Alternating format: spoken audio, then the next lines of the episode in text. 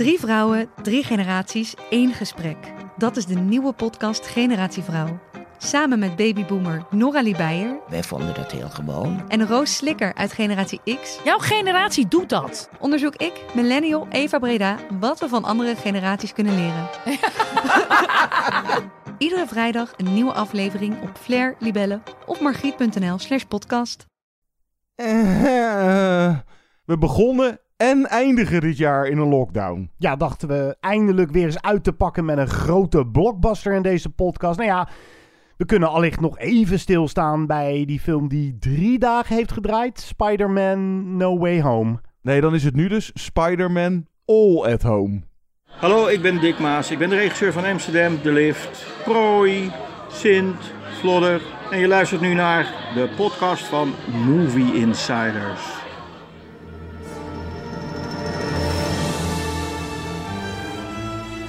Good evening, ladies and gentlemen. We are tonight's entertainment. Movie Insiders. Why should I waste my time listening? Because I have a right to be. I have a voice. Groovy.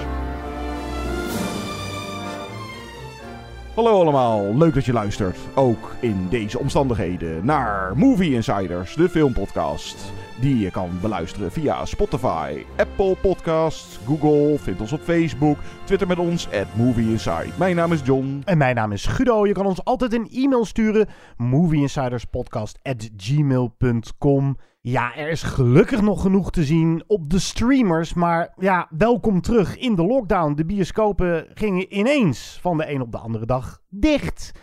We hadden het al heel even over Spider-Man. Hoe zei jij het? All at Home. Die draaide dan drie dagen. Drie halve dagen. Ja, drie halve dagen Ja. inderdaad. Want om vijf uur ging de toko natuurlijk overal dicht. Ja, nu zit je in die rare situatie dat we een van de weinige landen zijn überhaupt in lockdown. Terwijl, nou, eh, een film als Spider-Man, maar ook andere titels, die draaien elders wel. Gaan wij die ooit nog te zien krijgen in onze filmtheaters ergens volgend jaar?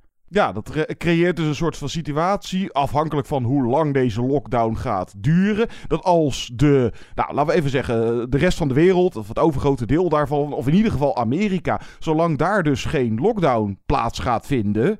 En hoe lang duurt onze lockdown dan? Dan gaan we een achterstand oplopen. Want de Matrix nu, Ja. Matrix Resurrections, nou dat is eh, sowieso, dat levert een nog raardere situatie op. Weet je waar ik zo benieuwd naar ben? Volgens mij, als ik het goed heb, komt de Matrix Resurrections, dus de vierde in de Matrix franchise saga, of hoe je het ook noemen wil, weer met Keanu Reeves en Carrie Ann Moss.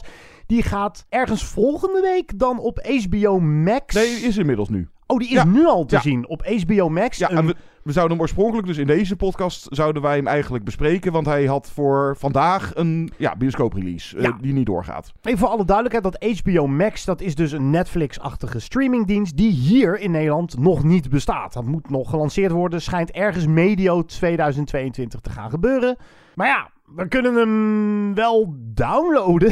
Ik bedoel, Wordt dit een van de meest gedownloade titels ever straks? Hier Ja. in Nederland althans. Dat is dan wel te verklaren, want anders krijg je... Ja, hoe lang moet je gaan zitten wachten? Ja, als die bioscopen over een paar weken weer open gaan, dan kan je nog zeggen van oké, ik, eh, ik wacht even, hè, grote blockbuster, eh, een titel die toch een, een beetje een bioscoopscherm verdient. Maar nou ja, bijvoorbeeld nu ook zo'n Spider-Man. Ja, als daar een lockdown van drie maanden overheen gaat, wat moeten de bioscopen en de distributeurs dan bedenken van ja, zodra we weer open gaan, toch alsnog maar weer. Maar tegen die tijd, zeker aangezien dat tegenwoordig zo snel gaat, staat hij inmiddels op een streamer als, nou, ik denk dan waarschijnlijk Disney Plus. Of is die tegen die tijd al op Blu-ray, uit? Ja. uit. Ja, dat kan natuurlijk ook. En zo gaan er wel meerdere titels voorlopig sneuvelen. Of althans krijgen dan geen bioscooprelease, omdat we hier dicht zijn. Zoals The Tragedy of Macbeth. Dat is een prestigieuze titel met Denzel Washington onder meer. Maar die komt dan wel weer uit 14 januari op Apple TV+. Ja, dus die is sowieso op dan Ja. de streamer te zien. Hmm. Maar nou, dat was zo'n. Dat is een titel die was oorspronkelijk stond er een bioscooprelease gepland voor de 30ste december. Maar die vervalt nu, waardoor Tragedy ook Macbeth automatisch een titel van volgend jaar wordt. Dus die kan ook niet meer mee in ons eindejaarslijstje eh, die we volgende week doen. Nou ja, dat, dat soort situaties krijg je. En ja, dus überhaupt zijn we nu weer aangewezen op streaming of dan op VOD. Dus nou ja, Netflix. eh, morgen is dan Don't Look Up, die we vorige podcast eh, bespraken, thuis te bekijken. Nou, Hand of God van eh, Sorrentino of The Power of the Dog. Allemaal de moeite. Op Disney Plus vanaf morgen die Encanto, die nieuwe animatie. Die, nou, was er nog niet van gekomen. Ik zat nog even van, pak ik hem nog mee in de bioscoop? Te nou, laat. dat ging dus ook mooi niet door. The Last Duel met onder meer Matt Damon, Adam Driver, Ben Affleck. Die eh ridderfilm die we ook eh, twee podcasts terug bespraken. Die staat ook op Disney+. Plus. Op Apple TV Plus heb je Coda, die jij inmiddels ook zag. Ah, mooie Ja. film hoor. En Finch, die met eh, Tom Hanks en zo. En nou, Amazon, een nieuwe release nu. Ja, die moeten we dan in ieder geval gaan bespreken. Net als dan The Lost Daughter later in deze show. Ja, die is dan weer Netflix vanaf volgende week. Ja, dan lopen we iets voor. Ja, we moeten iets doen. Ja, Laten we beginnen met een film over het leven van Lucille Ball. Of althans, een week in het leven van Lucille Ball. Maar toch ook weer met flashbacks en met flashforwards. Nicole Kidman nog strakker getrokken dan ooit. oh, dus Being the Ricardos.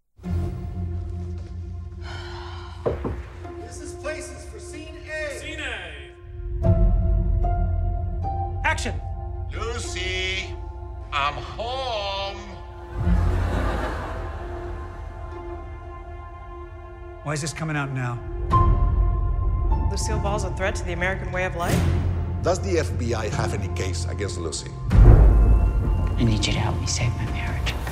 How many times I gotta explain where I was and what I was doing? You gotta explain. Are You being funny right now? I'm Lucille Ball. When I'm being funny, you'll know. This is getting out of hand. Have you been cheating on me? The story's made up.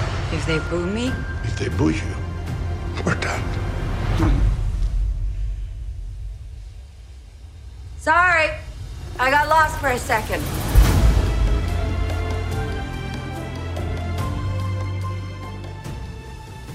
Het zal lang niet iedereen wat zeggen, maar in de jaren 50 scoorde I Love Lucy zo 60 miljoen tv-kijkers per week. 60 miljoen! Heel Holland bakt. Eat your heart out. Grote troef, de legendarische Lucille Ball, de beide handen Ginger met de expressieve gelaatstrekken. Ik moest een beetje denken, hadden wij in Nederland ook zo iemand? Nee, maar ik, op de een of andere manier kwam ze in me op. Carrie Tefse in Zeg eens A. Oh ja, zoiets. Ja. Zoiets. In haar eigen show speelde ze mooi weer. Wat betreft haar huwelijk met Daisy Arnaz. In het echt ook haar echtgenoot. Maar achter de schermen ging het er minder frivol aan toe. Dat is niet het enige drama dat centraal staat in deze film, Being the Ricardos, waarin Lucille Ball wordt gespeeld door Nicole Kidman en Daisy Arnaz door Javier Bardem. Scenarist en regisseur Aaron Sorkin van The Social Network en The Trial of the Chicago 7 balt hun leven samen in één cruciale week, waarin ze ook haar zwangerschap aankondigt tot afgrijzen van de showproducers en hoofdadverteerder Philip Morris. En wordt beschuldigd van communistische activiteiten. Nou, dat was in die tijd zo'n beetje hetzelfde als dat je nu van aanranding wordt beticht. Dan zijn er nog flashbacks en flashforwards. Is het allemaal niet wat te veel van het goede voor één film, John? Ja, misschien wel. Ik had denk ik het liefst toch de focus gehad op. Nou je zou kunnen zeggen dat dit überhaupt niet eh, je cliché biopic is. Het zit er wel in. Je hebt ook wat en toen en toen en toen. Dus dat zijn dan die eh, flashbacks. Maar het gaat vooral om die cruciale week. Ik begreep net van jou eh, voor de opname dat het allemaal wel een beetje bij elkaar geraapt is. Dat niet alles in het verleden daadwerkelijk in die ene week plaatsvond. Nee, er zat ook wel maanden of zelfs jaren tussen bij sommige situaties. Ja, ik, ik vond het al eh, een beetje ongeloofwaardig. Nou, sowieso is het, de- denk ik, met deze film... Ja, of men überhaupt bekend is met I Love Lucy eh, uit de jaren 50. Ja, misschien wat hoogbejaarde Amerikanen die die tijd nog mee hebben gemaakt. Maar ja, dat is een tv-serie die in alle geschiedenisboekjes voorkomt. Wat jij zegt, 60 miljoen. Nou ja, dat was in de tijd dat niet iedereen in Amerika al een tv had. Dus volgens mij, iedere Amerikaan in die tijd die een tv had, zat I Love Lucy te kijken. En ja, of dat ook is overgewaaid naar hier in Nederland, geen idee. Maar dus vooral, kijk wat ik wou zeggen, die focus op die cruciale week. Want daarin gebeurt dus al zoveel dat je vooral... Ik me ook af ging zitten vragen van... Waar, ja, waarom dit verhaal? Of waarom wil hij dit vertellen? En als je cancel culture er niet u- uithaalt, dan let je niet helemaal op. Want nou, het zijn dus valse beschuldigingen vanuit. Laten we het even de overheid of de FBI of wat dan ook. eh, en de heksenjacht die in die tijd speelde met McCarthy. De jacht op de communisten. Het belang van. Zij was dus de grootste tv-ster op dat moment. En van die beschuldigingen, of ze al klopten, maar die mogelijk einde carrière konden betekenen. En dan hebben wij toevallig momenteel weer iets spelen met ene Marco Borsato. Het zijn, ja, wat daar allemaal aan de orde is. Ja, kijk moet uit met je allemaal- conclusies. Nee, ik zal geen, ik, je kan geen conclusies trekken, want dat, dat moet allemaal nog maar duidelijk worden. Maar het is wel, ondanks dat hij misschien wordt vrijgesproken, hij heeft nu al zo'n smet op zijn naam en, zijn carrière is waarschijnlijk ten einde. Dus dat dit in die tijd voor Lucille Ball en ook haar man, die er indirect ook natuurlijk mee eh, bij betrokken was. Ja, vooral ook de, de impact. Ik had ja, liefst eigenlijk puur de focus willen hebben op laten we het even dat schandaal noemen. Want nu de, de biopic-elementen en nog wat andere, die halen we zo wel aan, die er ook in zitten.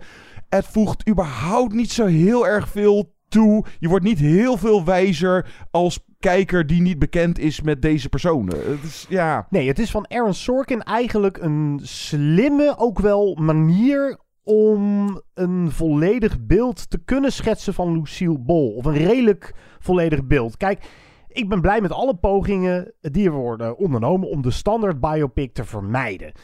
Dat je eh, iemand echt van kinds af aan tot aan zijn of haar dood volgt. En dan met grote tijdsprongen, verschillende acteurs van die rollende krantenkoppen in beeld. Eventjes een paar jaar verder. En toen gebeurde er dit en toen gebeurde er dat. Je hebt hier dus die ene week. Maar Aaron Sorkin heeft ervoor gekozen om er ook flashbacks in te stoppen. Zodat we even meekrijgen hoe zij die Daisy, gespeeld door Javier Bardem, heeft leren kennen. En toch ook wat merkwaardig flash-forwards van mensen die aan de show meewerkten. Die dan terugblikken in de camera alsof het een soort interview betreft of een documentaire. Ja, dat, vond ik, dat was heel verwarrend en raar. Ja, dat was, maar het voegde ook heel weinig toe. Ook dat. En het was af en toe ook een beetje verwarrend. Ja. Door deze gekke tijdsprongen heen en weer ben je ook af en toe kwijt wanneer je weer terug bent in die ene cruciale week waar het om draait. Overigens, ik ben ook geen kenner van Lucille Ball, maar... Ik ken de naam. Ik ik ken heb er zeker ooit wel eens een clipje op YouTube van gezien of zo. Maar, Maar wat ik begreep is dat eh, het hele schandaal over wel of geen communist zijn eh, niet eens zo heel bekend is. Dus ja, is het een spoiler? Nee, laten we, laten we het niet doen. Laten we niet zeggen hoe het afloopt. Maar het is gewoon niet zo'n heel bekend hoofdstuk uit haar leven. Wat bekender is, en dat veegt Aaron Sorkin er dan ook bij, is het bizarre huwelijk met haar vent, die eh, ook haar co-speler is, of haar collega in de serie. En of hij er wel of geen affaires op nahoudt. Het is ook, nou ja, dat zij zwanger is, dat... Of weer zwanger. Dat, ja. Weer zwanger. hadden al een kind. maar Ja, dat werd mij trouwens ook pas later duidelijk. Dan zie je ineens een scène dat eh, Javier Bardem met een kind loopt. En denk je, hè, hebben ze dat kind nou al gekregen? Nou, of heb dat- ik iets gemist? Dat was volgens mij dus weer een flashback. En dat was dat eerder Juist. kind. Nou, Dat, ja. voilà, dat bedoel ja. ik. Het is veel te verwarrend. Maar goed, wat dan wel weer aardig is, dat we een goed tijdsbeeld krijgen van de 50s. Nou, dat je überhaupt al suggereerde op televisie dat twee mensen seks hebben gehad. En dat daar een kind uit voorkomt, dat was echt, nou ja, Ja, en- ondenkbaar. Maar dan wel eh, lekker eh, reclame maken voor sigaretten. Dus die merkwaardige dubbele standaarden van toen. Dat is wel leuk om als nostalgietrip mee te krijgen. Jawel, dat zit er ook zeker wel in hoor. Dus die, die andere tijd, het conservatieve wat toen eh, vooral nog heerste. En eh, verhoudingen en rollen van, nou, of dan kaarten zij weer aan van ja, waarom mag zij in die serie niet zwanger worden? Want hè, dat is toch heel normaal, heel gebruikelijk. En dat, dat, is dan weer taboe. Dat zij überhaupt nou ja, van zichzelf, Lucille Ball, een lekkere pittige tante was en nogal uitgesproken. Je krijgt het een beetje mee, maar een verschil inderdaad tussen de, de verhoudingen zoals het in die show dan wordt gepresenteerd naar eh, de wereld. En hoe het in het echte leven daar buiten allemaal is. Want zij stond echt wel er mannetje. Maar dat er bijvoorbeeld ook weer wordt aangekaart de rol van de media of van de roddelpers. En hoe bijvoorbeeld hun huwelijk daardoor, eh, doordat er weer roddels zijn over. We hebben foto's gemaakt van haar man met een of andere andere chick of eh, zoiets. Het zit daar allemaal in. En het ja, wil eigenlijk in dat opzicht te veel. Terwijl dat van vermeende communisme, daar kon je al voldoende mee. Maar Aaron Sorkin, die eigenlijk sowieso concludeerden we ook al bij zijn vorige film, uh, Trial of Chicago 7. Hij is een betere schrijver dan regisseur. Juist, nou dat is inderdaad een beetje waar ik ook bij blijf hangen. Aaron Sorkin is in eerste instantie een bekende scenarist van onder meer wat ik al zei, The Social Network en The West Wing was toen een hele populaire politieke serie. Maar hij regisseert tegenwoordig ook zijn eigen scripts, waardoor er niemand hem influistert van joh, die flash forwards die zou ik schrappen. of die uh, flashback, wat voegt hij eigenlijk toe? We hoeven niet te weten hoe die twee elkaar hebben ontmoet. Want ze hebben elkaar gewoon ontmoet. En hij is een hele charmante kerel. Daar kunnen we ons alles bij voorstellen. Javier Bardem is ook echt uh, heerlijk trouwens in deze rol. Je kan je zo goed voorstellen dat hij uh, heel end kwam met zijn charisma. Maar ja, ook filmisch en visueel gezien is het allemaal... Nou, een beetje een tv-film. Maar ja, dat, ja, het is op zich wel... Maar dat, het gaat over televisie. Ja. Dus wat dat betreft komt de film daar wel mee weg. Maar... Ja, ja, Het is op zich wel oké okay geregisseerd. Hij doet het niet zozeer slecht of zo. Maar je hebt bij Aaron Sorkin wel het idee dat hij het allemaal een beetje heeft afgekeken bij betere cineasten. Waarvoor hij dan het uh, script alleen schreef. Maar hij is dan wel een uh, goede acteursregisseur. Want hij krijgt wel goede acteerprestaties uit zijn cast. Ja, wat maar, vonden we van Nicole Kidman? Ja, die uh, is een beetje raar strak getrokken. En daar deden we de laatste twee, drie jaar dat we er weer zagen een beetje lacherig over. Maar dat neemt niet weg dat nu blijkt dat ze nog steeds wel gewoon een goede actrice is. Ja, nee, maar ze is ja. een voortreffelijke actrice. Alleen zat ik me wel te bedenken voor de echte kenners van Lucille Bol. En nogmaals, dat ben ik niet. Maar wat, wat ik van haar weet, is zij was veel pittiger en veel bruisender. En dat krijg je toch niet helemaal mee door, door ja. Nicole Kidman. Zij laat af en toe zien hoe nou, pittig zij was. Uh, dat ze haar mannetje stond, zoals je dat net zei. Maar ik vond haar toch ook wel wat te passief. Maar misschien was ze ook wel zo backstage. Geen idee. Wat overblijft is vooral... Nou, het gaat dan toevallig over Lucille Ball. Maar het is vooral een aardige backstage film. Om te zien hoe dat er achter de schermen aan toe gaat. Ook met die andere acteurs die erin zitten. Ze hebben allemaal strubbelingen. En wat dan ook nog wel redelijk uit de verf komt is... Ja...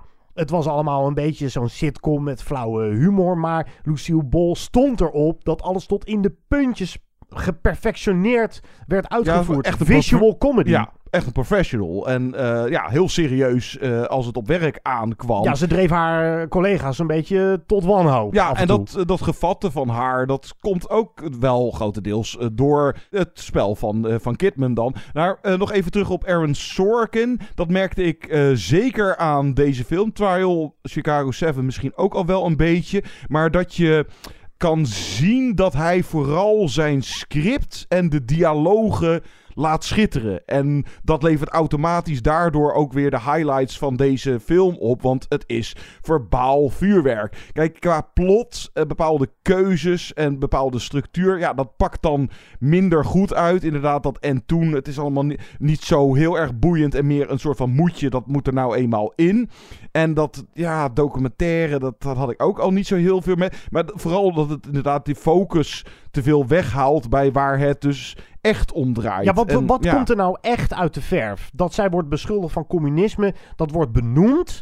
Maar hoe erg dat is in die tijd, dat je die context een beetje meekrijgt. De heksenjacht door die senator Joseph uh, McCarthy, McCarthy, was dat, ja, geloof ja. ik. En dan J. Edgar Hoover, die dan hoofd van de FBI was. En nou ja, je krijgt het een heel klein beetje mee. Maar het is eigenlijk vooral, en dat had ik wel vaker bij deze film. Het is meer een kapstokje of een spanningsboog die iets te veel wordt opgeblazen om de kijker bij de les te houden. Maar om nou te zeggen dat je er echt wat van leert of dat je eh, er bepaalde diepgang mee creëert, ik weet het niet. Moi. Ja, nee, plus dat... Nou, ik snap de insteek van Sorkin wel en het linkje naar nu. Maar het heeft onvoldoende ja, punch of onvoldoende impact. Onvoldoende oemf. Ja, doordat al die andere dingen er ook eh, bij zitten. En dus als biopic heb je er niet zo heel erg veel aan. Want na afloop van deze film kan je nou niet zeggen van... oh, ik heb een duidelijk beeld van hoe, wie die Lucille Bol nou precies... Nou, beetje, maar... Dat vond ik dan nog wel het eh, voordeel van dat deze film iets te veel jong leert. Met te veel ballen in de lucht wil houden. Dat je dan al met al toch wel een redelijk beeld krijgt van wie zij was. Dat is de truc die Aaron Sorkin, waar hij voor gaat. En waar hij redelijk mee wegkomt.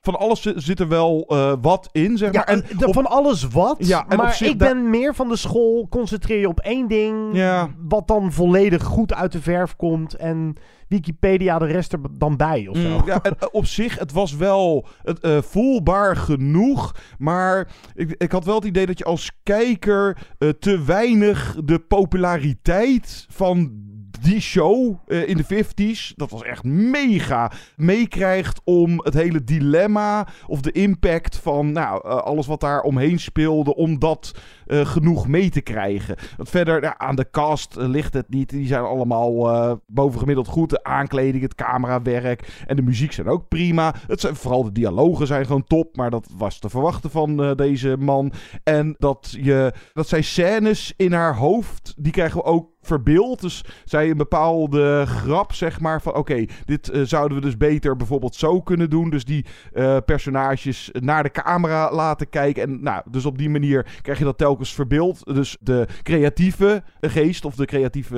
eh, nou, de, de, de kunstenares, dat komt allemaal. Het is, ja, En, en, en misschien ook nog, als we dan toch bezig zijn, zij bleef heel erg in dit genre hangen. Eigenlijk wilde zij een, een serieuze actrice worden. En op een gegeven moment kreeg zij die kans ook toen een Judy Holliday, geloof ik. ja, ehm, of Rita Hayworth. of Rita andere- ja. Hayworth, die kon niet. En toen kon zij eindelijk eens een meer dramatische rol pakken. Maar dat pakte niet heel erg goed uit. Toen werd ze toch eh, weer veroordeeld tot de radio. En daar, dat, ook dat zijn dingen die je zo zijdelings even als snippertje meekrijgt. Ja, het levert toch wel een eh, bovengemiddeld tussendoortje op die lekker wegkijkt. Maar mijn conclusie, na wat was dit zijn derde regieklus? Aaron Sorkin laat voortaan de regie maar aan een ander. You're not telling these people that I checked the wrong box. This is a critical moment, Lucy. If I'm gonna die, You're not. I would rather die standing up. I don't have any idea what I'm that not an idiot. I didn't check the wrong box. You saw the headline. You can see the headline from outer space. Then please- Grandpa Fred raised me from when I was age four. He cared about the little guy. He cared about workers' rights. It was a tribute to him. And to say that I checked Grandpa the Fred, wrong... Grandpa Fred, Grandpa Fred was wrong, Lucy. Yes, he didn't tell you the part where they throw your father in prison for the crime of being the mayor of a city. I was chased to this country, Lucy. Believe me, you checked the wrong box.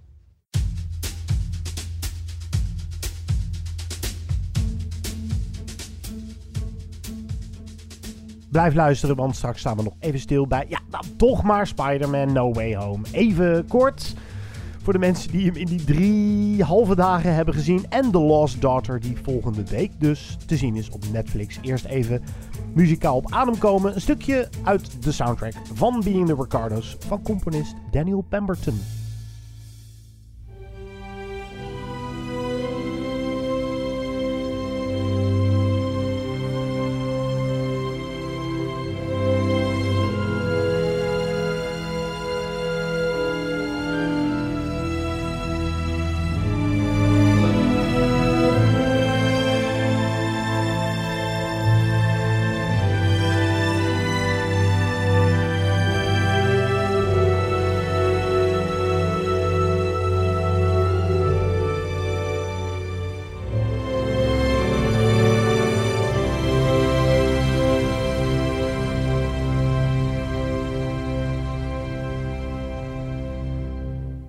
Ja, jullie zitten waarschijnlijk allemaal van... Wat vinden ze nou van Spider-Man? Wat vinden ze nou van Spider-Man? Maar eerst nog even deze. The Last Daughter heeft dus ook drie halve dagen in de bioscoop gedraaid. Maar die is vanaf volgende week, dus 30 december, te zien op Netflix. Het regiedebuut van Maggie Gyllenhaal. Dat is die zus van Mysterio. Oh, daar hebben we het straks nog wel over. Dit is The Last Daughter. You don't have kids? Yes, I have two daughters.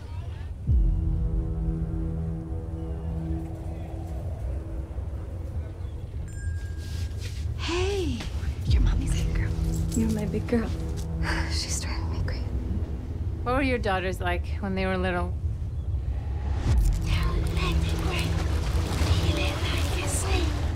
I can't remember much actually.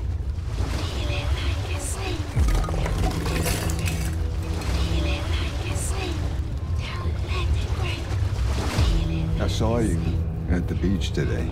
I didn't see you. I saw you.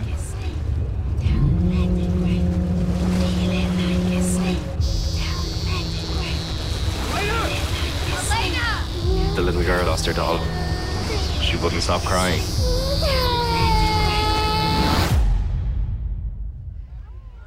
Children are a crushing responsibility. The Lost Daughter van Maggie Gyllenhaal. Een actrice die haar regiedebuut hier neerzet. Ja, dat hadden we vorige podcast ook nog met eh, Rebecca Hall met Passing. Ja. Dat is ook een treintje misschien. Zeker. En Passing was een mooi visueel verteld verhaal. En dat is klein- deze ook wel. Ja, in zekere zin. Daar kan Aaron Sorkin nog wel een puntje aan zuigen aan Oh. deze beginnende dames. Met Olivia Colman, Oscar-winnares Olivia Colman, die we vooral kennen uit The Favourite, maar natuurlijk ook The Crown. Ja, en zij speelt, ach, hoe heet het personage? nou? Lida. Lida. Leda. Leda of zeg je Lida? Nee, Leda. zeg Oké, je wel. Maar ja, doe ja. maar Leda. Ze is, oh ja, het wordt ook nog benoemd in de film, 48. Want eh, er wordt ook nog geraden naar haar leeftijd. En dan beginnen we geloof ik bij 40. Ed Harris is 40? Nee. 41? Nee. 42? Nee. Ze is 48. En ze is op... Nou, ze noemt het zelf ook een beetje werkvakantie. Eh, ze is eigenlijk op vakantie en daar ondertussen ook wat bezig. Want ze is afgestudeerd in de ach, literatuur en dan in het Italiaans. Maar ze zit in ieder geval in Griekenland. Ja, het is eigenlijk even, gewoon even ertussenuit. Eh, in de eentje ook. En dan zit ze in eerste instantie de eerste twee dagen of zo nog in de eentje lekker chill op de eh, strandstoel op een afgelegen strandje. Totdat er nou, vooral één heel uitgebreid groot gezin. Luidruchtig gezin. Ja, luidruchtig gezin haar rust verstoort. En nou ja, het is ook. eh krijg een beetje tussen de regels door. Een beetje loesje familie. Er zijn wat handeltjes die. nou, in hoeverre ze helemaal. Zuiver op de graad ja, zijn? dat. eh, maar daar zit ook bij de jonge moeder, gespeeld door Dakota Johnson. Nina. Ja, die heeft een dochtertje van nou, vier, eh, vijf of, of zoiets. Ook een nogal aanwezig dochtertje. Die op een gegeven moment kortstondig vermist raakt. En dan gaan ze met z'n allen op zoek naar dat dochtertje. En Leda die vindt haar dan. En nou ja, dat ze die pop nog van dus ja, iets met een pop. En nou, daar worden zelfs vermist posters voor. Want oh god. Dat dochtertje wil Ja. zo graag haar pop terug. Inderdaad. En nou ja, kan je spreken van een soort van, nou vriendschap kan je het ook niet echt noemen die er ontstaat tussen die twee. Een soort van band. En daarom krijgen we dus herinneringen en daarmee flashbacks in de film. Leda nou ja, iets van zichzelf weer in die Nina herkent. Of nou, meer in de situatie. En het is überhaupt een nou ja, moeilijke film. eh, in de zin van dat dit gewoon een enorm complexe karakterstudie. En een complex onderwerp hebt. Want, nou ja, slechte kan je zo je vraagtekens. Maar het is in ieder geval een vrouw die moeite had met moederschap. En dat is toch een onderwerp wat je niet heel vaak in eh, films aangekaart krijgt. Omdat dat zoiets is van, daar willen we niet te veel onze handen aan branden. Want, eh, oh jee, eh, hè, moederschap dat moet altijd, jee, de kindjes. En, Ja, en wat ik dan heel gaaf vind om erbij op te merken, is het is niet alleen het regiedebuut van Maggie Gyllenhaal. Zij heeft ook het script geschreven. Dat is gebaseerd op een boek. Dat, dat ken ik verder niet. Volgens mij is het een Italiaans boek trouwens. Niet eens een, een Amerikaans of Engelstalig boek. En dat is knap werk, want ik kan me zo voorstellen dat je vooral plotgedreven film wil maken als debuterend regisseur en scenarist. En dat is hier niet het geval. We gaan met Olivia Colman op vakantie, op dat, nou, werkvakantie. En we leren haar heel langzaam aan kennen. En dan ontvouwt deze film zich langzamerhand, gaat die open als een soort van bloem. En in die tussentijd leren we Olivia Colman, Leda, eh, eh, we hebben haar Leda genoemd, eh, kennen als een vrouw die zowel warm, bloedig is als een beetje passief-agressief. Een beetje rebels. Oh, en, en misschien wel egoïstisch ook. En, ja, eh, er- is duidelijk iets met haar aan de hand en zij slaat dat eh, gezin gade. En zoekt contact met deze moeder. Dat vindt ze fijn, maar ze wil eigenlijk in het begin ook met rust worden gelaten. Het is duidelijk dat er haar iets dwars zit. Of er komt iets boven borrelen door wat ze meemaakt met dat dochtertje eh, die haar eh, eh, nou, met de pop kwijt is en die eerst zelf door de bossen loopt. En zij vindt haar. Er komt iets van een, ja, misschien een trauma of zo bovendrijven. En pas halverwege de film, dat is vrij bijzonder, dan pas krijgen we ineens flashbacks te zien. Ja, waarin zij. eerder wel dan de helft, maar, Ja, ja, maar het, het is- het duurt wel even, ja. Ja, we, we, we leren haar kennen. En eigenlijk is zij iemand die haar trauma, om het maar even zo te noemen, zo heeft weggestopt dat die flashbacks ook nog geen ruimte mogen krijgen. Of zo, zo voelde het een beetje. En dan zien we Jessie Buckley, een hele goede actrice die we kennen uit I'm Thinking of Ending Things onder Ja, meer. bijvoorbeeld, ja. Die speelt dan de jonge Leda. En dan wordt langzamerhand duidelijk wat er in haar hoofd afspeelt. Dat heeft inderdaad met moederschap te maken. Dat heeft te maken met de dualiteit tussen de academische wereld en het moederschap ook. Dat zij. Ja, zij is eh, eigenlijk. zij wil haar carrière niet vergooien als zij kinderen heeft. En daar, daar blijft zij mee worstelen. Meer Ja, moeten we niet prijsgeven Nee, niet, niet te veel spoileren. Maar inderdaad, het voor jezelf of voor je carrière kiezen, dat bedoelde ik eigenlijk een beetje met dat egoïstische. Maar nou, dus die eh, flashbacks die door de situatie eh, getriggerd worden. En dat dat verleden deels haar toestand nu verklaart. Ook deels, want nog steeds krijgen we het nooit helemaal vat op deze vrouw. Eh, je snapt haar wel grotendeels, maar je krijgt nooit helemaal duidelijk hoe zij precies in elkaar zit, omdat dit ook, ja, het is een beetje psychologisch drama. En je zou, nou, in hoeverre is zij een onsympathiek personage? Ja, maar dat vind ik Ja, zo dus goed lastig. aan deze film. Is dat heel veel films willen dat de kijker iets vindt van de protagonist. Dat we haar langzamerhand steeds sympathieker gaan vinden. Of juist meer gaan haten. En hier blijft dat constant in het midden. Weet je, we mogen van haar vinden wat we zelf willen. Vinden we haar een top 5? Vinden we haar een gemankeerde vrouw? Vinden we haar een goede moeder? Een slechte moeder? Begrijpen we haar of niet? Dat. dat oordeel mogen we helemaal zelf vellen. En dat vind ik iets heel volwassens aan dit regiedebuut. In het begin is het een soort mysterie met de verdwijning van dat kindje, eh, waar we het net over hadden. Dus het, het heeft een beetje, het lijkt het een structuur van een thriller, maar het is vooral een best wel diepgravend karakterstudietje. Of de karakterstudie zou je best kunnen zeggen. Het is ook een lange film die ons steeds meer snippers aan informatie geeft. Waardoor we langzamerhand het plaatje van Leda kunnen inkleuren.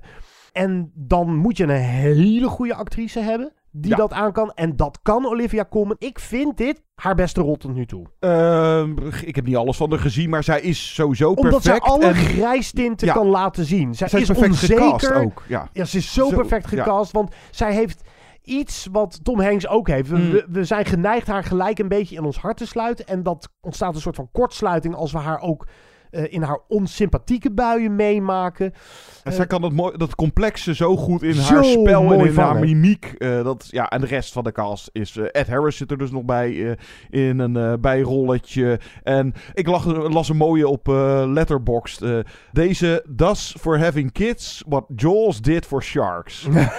dat is... Wauw. Ja, Ehm, Hmm. nou, ja, vond ik wel aardig gevonden. Het, eh, het is pittige kost, dit, eh, in zekere zin. Maar het acteerwerk, het script en de regie maken het eh, zeker de moeite om te zien. Plus dat dit inderdaad thematiek durft aan te snijden... waar vaak andere films... Hun vingers eh, niet aan branden. Niet, niet aan Ja. durven te branden. En dan nog laat het voldoende open voor eigen interpretatie.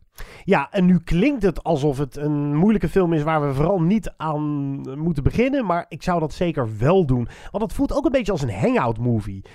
Ja, Je kijkt gewoon naar een voortreffelijke actrice die we steeds beter leren kennen. En die we ook steeds beter willen leren kennen.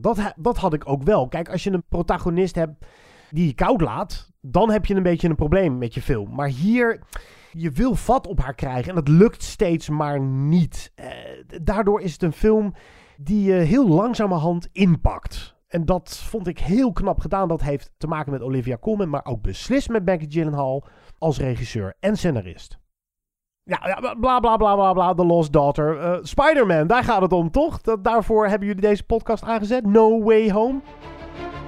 When you botched that spell where you wanted everyone to forget the Peter Parker Spider-Man. We started getting some visitors. From every universe.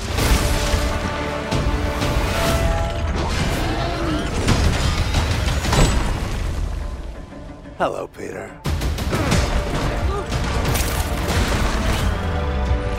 You're not Peter Parker. I'm sorry, what was your name again? Dr. Otto Octavius. Wait, no, seriously, what's your actual name? There are others out there. We need to send them back. So, Scooby-Doo this crap. You know, all this is kind of your mess. I know a couple of magic words myself, starting with the word please.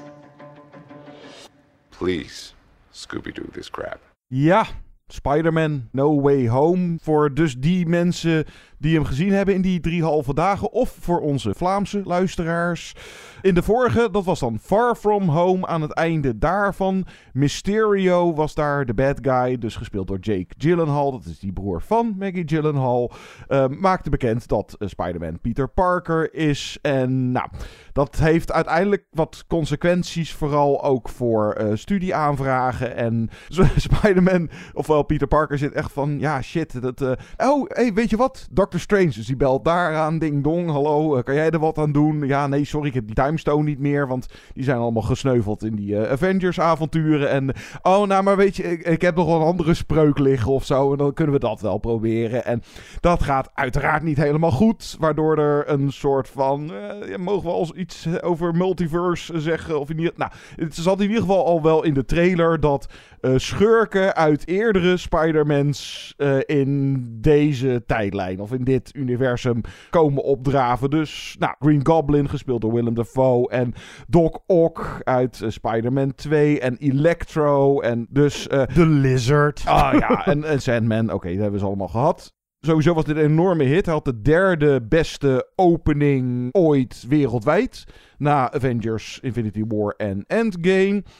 Hij is momenteel nummer, op het moment van de opname, maar hij staat op 8 in de IMDb top 250. wow. Dus het is en een hit en enorm geliefd. In hoeverre dat uh, helemaal terecht is, daar gaan we het nu uh, kort over hebben. Uh, misschien deels. Maar nou, ik denk dat het sowieso te maken heeft met gewoon de timing. Dat dit kon, zo'n titel als dit kon de wereld momenteel denk ik wel even goed gebruiken. En nou is helaas dan zo'n West Side Story van Spielberg uh, grotendeels geflopt. En ja, dit is misschien dan het ultieme escapisme wat, waar we ja, momenteel behoefte aan hebben. Plus blijkbaar superheldenmoeheid is er nog niet, of nog, ste nog steeds niet. Nou ja, laat, laat ik deze even vragen, Guido. Uh, is dit dan misschien een tripje naar België of Duitsland, zolang het nog kan, waard? Dat je hem daar in de bioscoop moet gaan kijken? Ja, waarom ook niet? Als je echt heel graag naar de bioscoop wil en je wil uh, popcornvertier, dan vind je dat best wel bij deze film. Ik denk dat er twee dingen erg goed zijn, uh, of erg geslaagd zijn aan Spider-Man No Way Home. Enerzijds dat een Marvel-film weer echt um, heel veel lol mag hebben. Dit is een creatieve, maffe, uh, alle remmen los Marvel-film. En dat was wel lekker, zeker na die Eternals. Nee, daar gaan we het niet meer over hebben. Maar we waren geen fan van die Eternals. Dat gedragen, dat, dat geposeerde, dat de hele wereld staat op het spel. Dat kennen we nu wel zo'n beetje. Uh, deze jongen kennen we ook. Peter Parker, Tom Holland is altijd fijn geweest als Peter Parker slash Spider-Man. Dus het, we zitten ook in veilige handen. Maar het is vooral een, een fijne, amusante, knotsgekke vanwege de twist die erin zit, Marvel film. Dat enerzijds. En wat ik ook uh, goed vind aan deze, en dat was niet het geval bij alle Spider-Man films. Ik heb het idee dat deze ook weer echt de essentie pakt van waarom we Spider-Man zo leuk vinden. Ja, of, of de essentie van het uh, echt het held zijn. Of superheld zijn. Ja, maar wel het, weer, het held ja. zijn door een Peter Parker. Dat is namelijk een jongen met wie we ons veel meer kunnen vereenzelvigen dan welke held misschien dan ook in het Marvel-universum. Iemand die ook steeds met vallen en opstaan probeert te lijmen wat hij een beetje aan het verpesten is in zijn naïviteit. En dat vind ik mooi aan Peter Parker. Die wil zo graag goed doen, maar is ook nog een beetje jong en een beetje een rebel en een beetje roekeloos. En steeds bij alles waar het misgaat, probeert hij de boel te lijmen. En vaak maakt hij dan meer kapot dan die lief is. Dat is het, de eeuwige charme en de eeuwige dualen aan Peter Parker. Dat, dat, ik denk dat deze film dat weer vangt. Misschien nog wel iets beter dan de vorige. Ja, ik denk dat dit sowieso eh, de beste van deze trilogie is. De beste van alle Spider-Mans. Eh, nou, dat gaat wel weer erg ver. Ja, deze film, het was inderdaad sowieso genieten. Zeker voor fans. Eh, misschien kunnen we zo kort nog heel even een spoilergong eh, er tegenaan gooien. Maar nou, wat jij al aankaart van... We zijn inmiddels dus met deze versies eh, bekend met deze karakters. En Doctor Strange is dan een leuke bonus. Het verhaal zullen we niet, niet te veel verder op ingaan. Maar ook de acteurs en de regisseur en zo. Ze zijn aan elkaar gewend. En het is allemaal vertrouwd. En dat heeft inmiddels voor een goede onderlinge vibe gezorgd. Waardoor je inderdaad op het punt bent dat je met deze karakters meeleeft en ze snapt, eh, acties van ze snapt of inderdaad fouten eh, die die maakt en zo. En de emotie, hoewel het hier soms misschien ook deels door de 2,5 uur, om er nog maar even een dooddoener tegenaan te gooien, het had korter gekund. Ja, Ja, er alles had kan wat, korter tegenwoordig. Er had wat gesnoeid kunnen worden. Duren alle films tegenwoordig 2,5 uur, man? Dat Ja, niet eens- allemaal, ja, maar... nou, eh, veel het, wel, eh, heb ik het idee. Ja, nee, maar dat de, de, de emotionele scènes, zeker voor het MCU, het Marvel Cinematic Universe, eh, die waren daar nooit zo heel erg van. Het, het, het zat er af en toe wel eens in, maar hier voelde het af en toe een beetje aangedikt of een beetje uitgerekt, als je snapt wat ik bedoel. Door de lengte worden ook die emotionele scènes langer en gewichtiger. En dat is op zich nu in deze verhaallijn wel grotendeels te verklaren, maar... Nou, wat ik beter heb gezien in andere Marvel-films is dat de plot en de actie eh, goed hand in hand gaan. Dit is wel zo'n film waarbij de actie ineens helemaal stilstaat om dingen uit te leggen aan de kijker. Dat gebeurt heel vaak. En ik kan me daar wel eens aan storen. En dat had tijd kunnen schelen als je dat effectiever had opgelost. En daarnaast is het, het is ook een wat slordig rommeltje her en der. Maar dat vond ik er eigenlijk ook wel weer leuk aan. Had ook wel een bepaalde charme, ja. Ja, dat had een charme. Van mij hoeft ehm, het allemaal niet zo heel erg down to earth eh, te zijn. Deze is, nou wat ik al zei, alle remmen los en een beetje knotsgek. Dat mocht wel weer eens. De laatste keer dat we dat zagen was met Thor Ragnarok. Nou, dat was een ander soort film. Die ging ook veel meer voor de comedy vibe. Nou, Ja, die was nog, eh, nog maffer. die was nog veel maffer, zeker. Maar dat vond ik lekker aan deze film. En Doctor Strange, dan denk je, oh god, ja, we, zitten in het MCU, dus we zien toch weer wat andere helden. En moet dat nou? Maar hij heeft eigenlijk echt een hele leuke bijrol. En Benedict Cumberbatch kan ik altijd heel goed hebben. Het is fijn om hem nog te hebben als egootje in het MCU, nu Iron Man is weggevallen. Ja, inderdaad. En eh, nou ja, eh, wat wel al bekend is, dus de ja, terugkeer van de bad guys uit eerdere... Je krijgt een soort van eh, best-of eerder Spider-Man films met alle bad guys die weer opkomen draven. En niet alleen dat is best-of, maar ook with great power comes great... eh, Hij wordt er weer in gegooid. En nou, vooral ook dat eh, ja, bepaalde keuzes en de consequenties die dat heeft en het held zijn. De focus ligt daar weer iets meer op. Dus vergelijkbaar vooral met, denk ik, de eerste Spider-Man films. Dus dan nog met eh Toby was dat. Ja, en ik ben ook deze keer meer dan in andere Spider-Man films benieuwd hoe het nu verder gaat. Zonder iets te spoileren. Maar het, het eindigt wel op een punt dat je denkt, ja, en nu dan? Ja, Toch? inderdaad. Maar je kan ook misschien wel weer concluderen aan het einde van de film.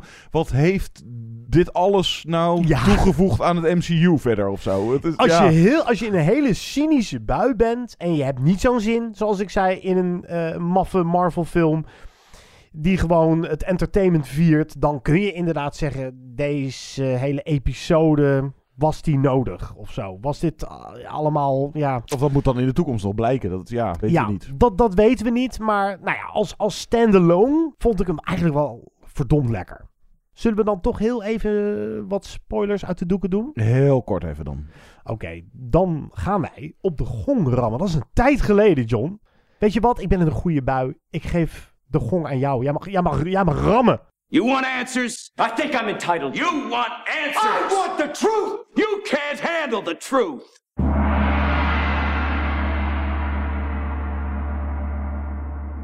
Ja, vooral dus de vraag: uh, verwachtte je het? Voelde je hem aan? Nou, het was meer dat ik tijdens de film, als eenmaal die oude bad guys verschijnen, als dan de twee eerdere versies van Spider-Man, dat, dat is hem dus, de twee eerdere versies van Spider-Man, dus Andrew Garfield en Tobey Maguire komen. Het, het kwam niet als een verrassing, maar ik zat ook in zo'n zo'n zaal, de première dag, een van die drie halve dagen, eh, dat we hem konden kijken, in een zaal vol met fans. Dus die, maar die zaten altijd juichen toen blijkbaar even Daredevil in beeld was. Eh, dat is Oh ja. Matt Murdock of zo. Iets, eh, dus je, je zit toch ook wel een beetje in die vibe van je gaat helemaal mee. En, maar het kwam niet als verrassing, omdat het meer een soort was logisch van ja. Ja, en voor als- mij kwam het dus wel als een verrassing, Mm. John. Ik had hem totaal niet zien aankomen. En misschien ben ik dan een naïveling, maar daar ben ik dan mezelf wel weer dankbaar voor. Want ik had wel even van, hè? Wacht even, dat is Andrew Garfield en daarna Tobey Maguire. Ook om, het, het verklaart wel waarom we die oude bad guys weer kunnen zien. Dus ergens is het logisch, ja. Maar omdat ehm, de films met Tobey Maguire en Andrew Garfield niet tot het officiële MCU behoorden, ging ik er toch niet van uit. Als in het begin van de film ze het al hebben over multiverse. En je hebt natuurlijk die animatie, eh, die Oscar-winnende animatiefilm eh, Into the Spider-Verse was dat. Dus ik maakte een soort van connectie van, ja, ja wacht even, nee, dan, dan moeten zij waarschijnlijk ook komen. En als ze er dan zijn, ik heb misschien nog wel het meest gelachen of het meest ook genoten van dat onderling onder elkaar. Ja, en dat gekonkel is leuk. Ja, en hé, hey, jij kan het blijkbaar gewoon, hoe schiet je dat, dan, dat web uit je, uit je, uit je, Uit je armen, pols, uit ja. je pols? Hoe doe je dat dan allemaal? Nee, dat vond ik inderdaad heel erg leuk. En dat ze ook alle drie toch eh, hun eigen Peter Parker mogen blijven. En hun Ja. eigen Spider-Man. En van elkaar kunnen leren.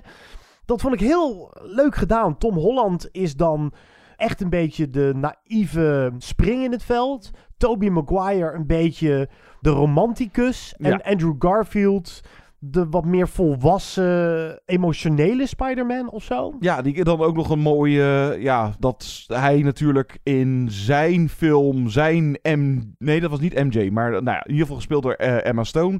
Ik ben niet zo heel erg thuis in die comics, maar eh, hoe heet het ook alweer? Eh, Gwen. Flups. Gwen Stefani. Oh nee, die is uit, No Doubt. ja, maar dat hij nu. Gwen Stacy. Ja, krijgt hij een herkansing in een soortgelijke situatie. Nou, dat raakte me misschien dan nog weer iets meer dan de dood van May in deze film. Nou, dat Ja. vond ik een beetje. ehm, het was niet slecht gedaan. Nee, maar het- je hebt zoveel meligheid dan gehad. dat je ineens moet je het heel serieus nemen en gaan huilen als kijker. En dat botste mij. Dat ging me iets te abrupt ineens over naar heel ernstig. Dus Ja. dat, dat werkte voor mij niet helemaal. Ja, wel aan het einde dat hij besluit, zelf besluit. Oké, ik moet maar gewoon weer terug naar de situatie dat ik Peter Parker ben en niemand weet dat ik Spider-Man ben, inclusief mijn eigen vriendinnetje. Dat vond ik dan wel weer, ja, Ja. enigszins ontroerend. Nou, de, de grote finale. eh, lekker chaotisch. een beetje een zootje af en toe. Maar dat ja, voegde het toch ook wel weer toe aan het, de gehele vibe van... We hebben lekker lol en... eh, ja, waarbij vooral Willem Dafoe lekker mag losgaan Ja. als Green Goblin, want... Ja, het, het was mij af en toe echt onduidelijk. ehm, het is heel gek. De ene keer lijkt eh, Spider-Man de bad guys voor zich te winnen. En dat ze met z'n allen als team opereren. En dan weer niet. En dan weer wel. En dan weer niet. Dat was mij een beetje vaag. Weet je wat ik ook had?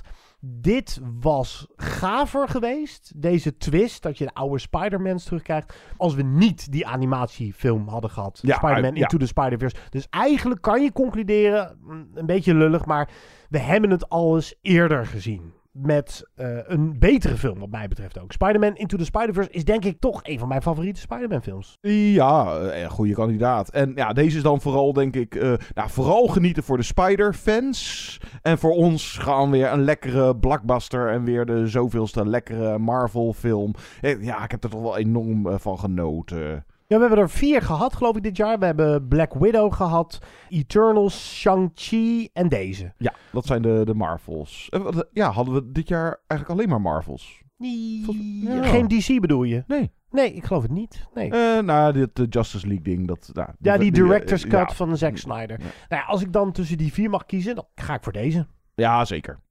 Tot zover deze aflevering van Movie Insiders. Maar niet voordat wij een reactie hebben voorgelezen. Want Je kan feedback geven op verschillende manieren door eh, een mailtje te sturen naar movieinsiderspodcast.gmail.com of ons te zoeken via Twitter en Facebook, et cetera. Maar je kan ook een reactie achterlaten op movieinsiders.nl. En dat deed ook Misha. En hij schrijft... Als reactie op onze vorige podcast met Don't Look Up, The Unforgivable Passing en al die Netflix-titels. En hij heeft het vooral over. Ik barst bijna van enthousiasme, zo graag wil ik eh, Don't Look Up zien. Het lijkt me zo'n goed gemaakte film. Het grote doek, daar ga ik hem niet op zien. Eh, dat eh, spreekt nu redelijk voor zich. Maar een satire die tegelijkertijd iets te vertellen heeft, dat moet wel iets heel bijzonders zijn. Ik ga zeker met de kerst zitten kijken. Ja, dat kan dus inderdaad. Je kan hem met de kerst aanzetten. En daarmee wens ik jullie, Guido en John, ook een hele fijne kerst en een gelukkig nieuwjaar. En een maandje ertussenuit knijpen is heel begrijpelijk met een baby. Ik wens jullie veel succes. Wacht even, baby? Ja. Krijg jij een baby? Nee, jij. Oh ja, ik krijg een baby. Ja, dat is waar. eh, Ja, dat is misschien wel goed om eventjes weer te vermelden dat eh, we gaan er een maandje in ieder geval tussenuit. In ieder geval een maand. Misschien iets langer, misschien iets korter. Mm, In ieder geval, eh, deze jongen wordt vader. En ja, dan moet je wat luiers gaan verschonen en zo. Ja, het valt allemaal nu ook samen met nou, iets van een lockdown en weet ik. Oh ja, hier, groetjes. eh, de negenjarige filmfan Misha. Ja, plot Eh, twist. Ja. Negen jaar. En dan al zo'n mooie reactie met zulke mooie volzinnen. En helemaal uitkijken naar een satire als Don't Look Up. Ik ben heel erg benieuwd. eh, sowieso bedankt voor je reactie, Misha. Maar dan eh, laat alsjeblieft nog even weten wat je dan van Don't Look Up vindt. Dat ben ik Ja, wel heel benieuwd naar dan. Zeker, zeker. Laat van je horen, dat vinden we leuk. Dankjewel voor je reactie. Laat sowieso van je horen. Wat vonden jullie van Spider-Man? Ja. Als je hem al hebt gezien. Ja, s- ja. Hebben we jullie onterecht naar Duitsland of naar België gestuurd? Maar The Lost Daughter, ja, die komt dan volgende week uit. Eh ga hem echt wel zien. Is onze advies. En ja, Be in the Ricardo's. Of algemene feedback. Laat van je horen. Misschien nemen we je reactie mee in de volgende aflevering. Althans, Ja, nou ja, misschien als er wat gave feedback komt. eh, of laten we voor nu vooral even zeggen van... Ja, kijk wat je kan kijken. Of doe even een inhaalslag met wat er allemaal op de streamers of VOD. En nou, dan kan je dus aan de hand daarvan ook weer oude afleveringen terugluisteren van ons. Die vind je bijvoorbeeld in de playlist bij iedere aflevering op AD of op Spotify terug in de tijd. En nou, op alle mogelijke manieren zijn dus vooral ook al onze podcasts van dit jaar met alle titels die wij hebben aangehaald. Of sommige hebben we misschien vergeten. Maar de eerstvolgende podcast. Oh ja, iets van beste films van het jaar. Een top 10 misschien. ja, de hoeveelste Dat, eh, keer dat we dit gaan doen? eh, veertiende of zoiets. Ja, de grote ja. eindejaarspodcast eh, noemen we hem altijd. Waarin wij onze top 10 van het jaar geven. De beste films van het afgelopen jaar. Of, Dat van het afgelopen half jaar. Ja. eh, wat de bioscoop. eh, maar we, we pakken gewoon alles mee, zeg maar. Dus ook de streamingtitels. En, Ja, maar ze moeten wel te zien zijn geweest in Nederland. Of zijn uitgekomen in de bioscoop. Dan wel op een streamer. Yes. Want ik heb heel veel titels gezien. Sinds ik eh, begin van dit jaar eh, de fulltime nieuwe filmrecensent van het AD ben geworden.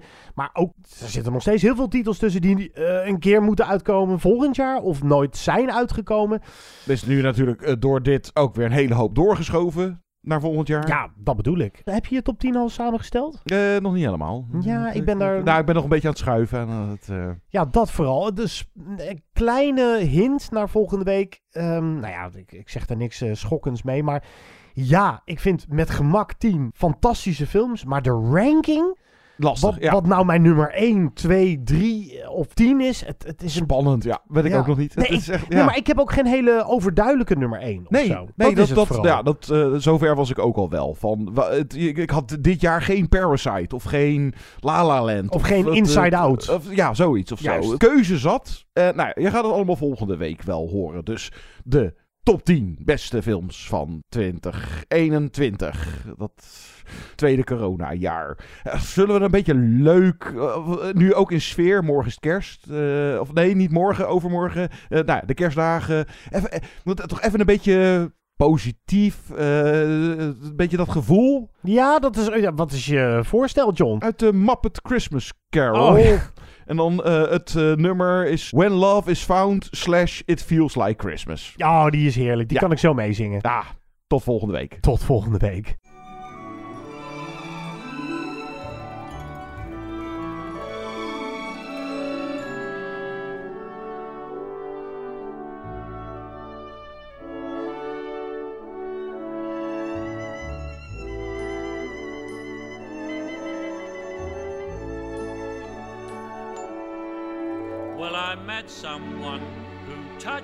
Soul and made my world brand new. There's part of me, a place inside, that now belongs to you.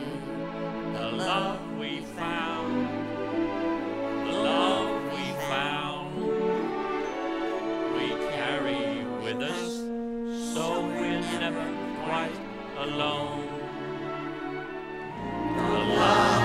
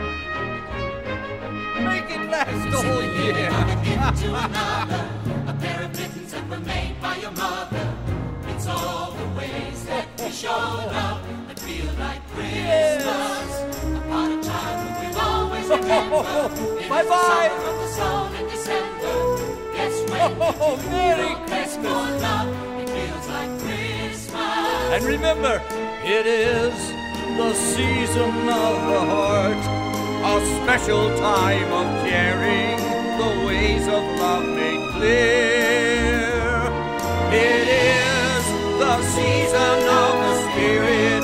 The message, if we hear it, is make it last all year.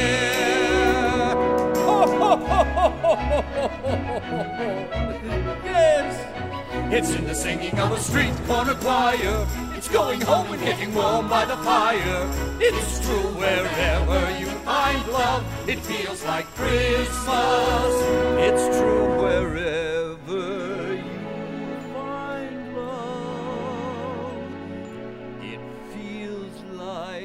Christmas. It feels like Christmas.